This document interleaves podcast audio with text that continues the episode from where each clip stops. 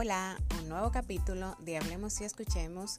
Soy Maciel Geraldino y voy a estar compartiendo contigo estos próximos minutos de Hablemos y Escuchemos. En el capítulo anterior hablamos acerca del tiempo y mucha gente reflexionó acerca de, de, de qué estaba haciendo con su tiempo y cómo le estaba administrando. Hoy vamos a hacer como una continuidad de ese capítulo, pero llevándolo más a con quién estoy compartiendo mi tiempo y a quién le estoy demostrando que ese tiempo que comparto con ellos o con él o con ella es importante.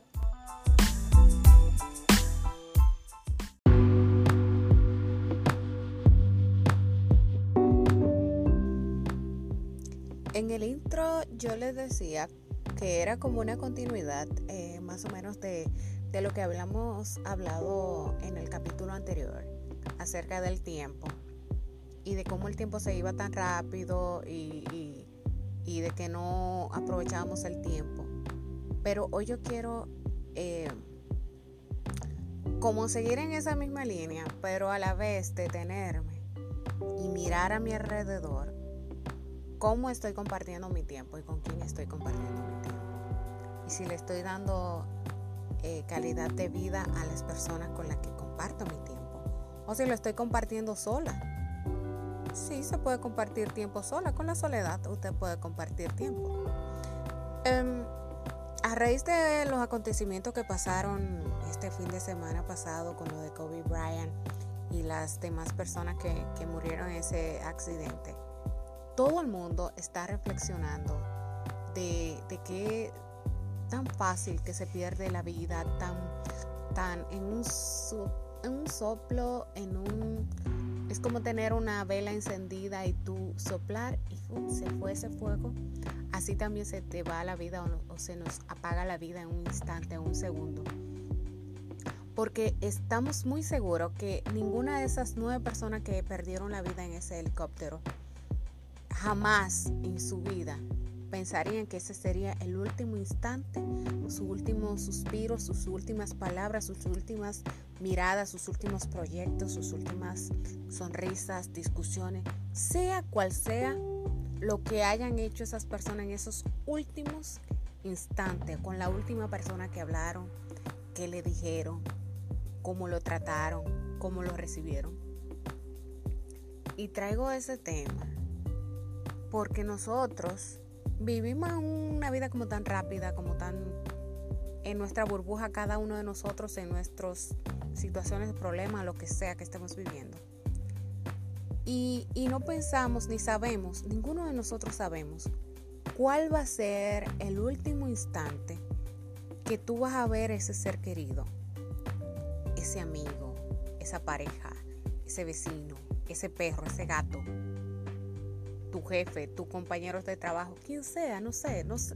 Yo no sé cuál sea tu ser querido o la persona que tú aprecias o que quieres. Y obviamente ustedes tampoco la mía, pero más o menos tienen una idea. Eh, y uno no sabe cuándo va a ser la última vez que tú le vas a enviar una nota de voz o que esa persona te va a enviar una nota de voz y va a ser la única que te va a quedar para el resto de la vida. Elijamos bien cuáles palabras vamos a decir y cómo las vamos a decir.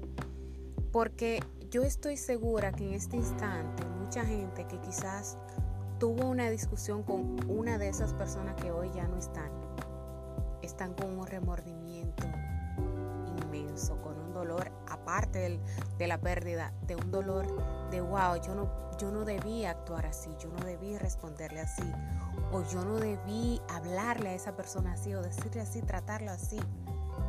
¿Por qué yo reaccioné así? Y eso nos lleva a reflexionar por qué actuamos con tanto impulso, quizás negativo, hacia los temas. Sea quien sea, no importa. No estoy poniendo ejemplo aquí de a quién es que uno está tratando bien o mal, pero ¿por qué no vivir en el sentido de tratar a los demás como si fuera nuestro último instante? Porque Kobe Bryant, su hija y las demás personas que iban con él, fueran famosas o no, eh, tenían planeado morirse en ese momento. De hecho, iban, según las versiones, iban a, un, eh, a una práctica de su hija y, y de una compañerita de ella. Iban a un proyecto, estaban trabajando en un proyecto, estaban eh, mirando más allá de lo que podían hacer mañana en su futuro. Sin embargo, la vida, hasta ahí era el futuro de ellos, hasta ahí era el, momento de ellos. Y, lo irónico de todo es que, por ejemplo, Kobe Bryant, eh, según las informaciones, hace dos años se retiró de, de las canchas y empezaba a vivir sus sueños, sus proyectos, a tener más tiempo con su familia, a dedicarle más tiempo eh, a las cosas que realmente lo divertían, aparte de jugar. Todos sabemos que lo divertía, que, lo llenaba muchísimo, que superó muchas cosas, pero eh, wow, se me, se me acaban las palabras en ese sentido de, señores, vamos a pensar si le estamos demostrando a la gente que queremos que realmente nos importa, que realmente lo queremos, que realmente son importantes para nosotros. Hay estupideces por las que uno se incomoda con la gente que uno quiere, que después uno dice, pero, pero y, por eso yo me incomodé de tal manera y le, y le dije o le escupí sapos y cucarachas, como digo yo, por algo tan estúpido. No era necesario. Pero una vez abrimos esa herida, o hacemos esa herida en una persona, es muy difícil uno recuperar o cerrar o sanar, cicatrizar esa herida. Vamos a controlar lo que decimos. No es que vamos a ser hipócritas, tampoco así. Pero, ay Dios, vamos a ser más sinceros, más honestos, más cariñosos, más amables con los demás. Son tantas las cosas que pudiera decir, quisiera decir, pero prefiero dejarla con, el tema de realmente tu pareja sabe que tú la quieres, que tú la amas, que tú lo amas. Tus hijos lo saben.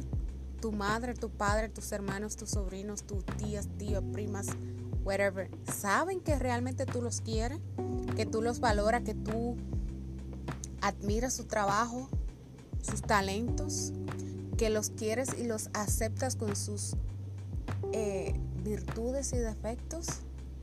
¿Te quieres tú como persona? ¿Me quiero yo como persona?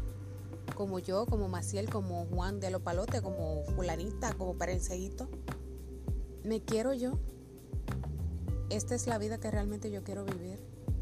Este es el momento que yo quiero estar. Es con esta persona que yo quiero amargarme en mi vida o ser feliz.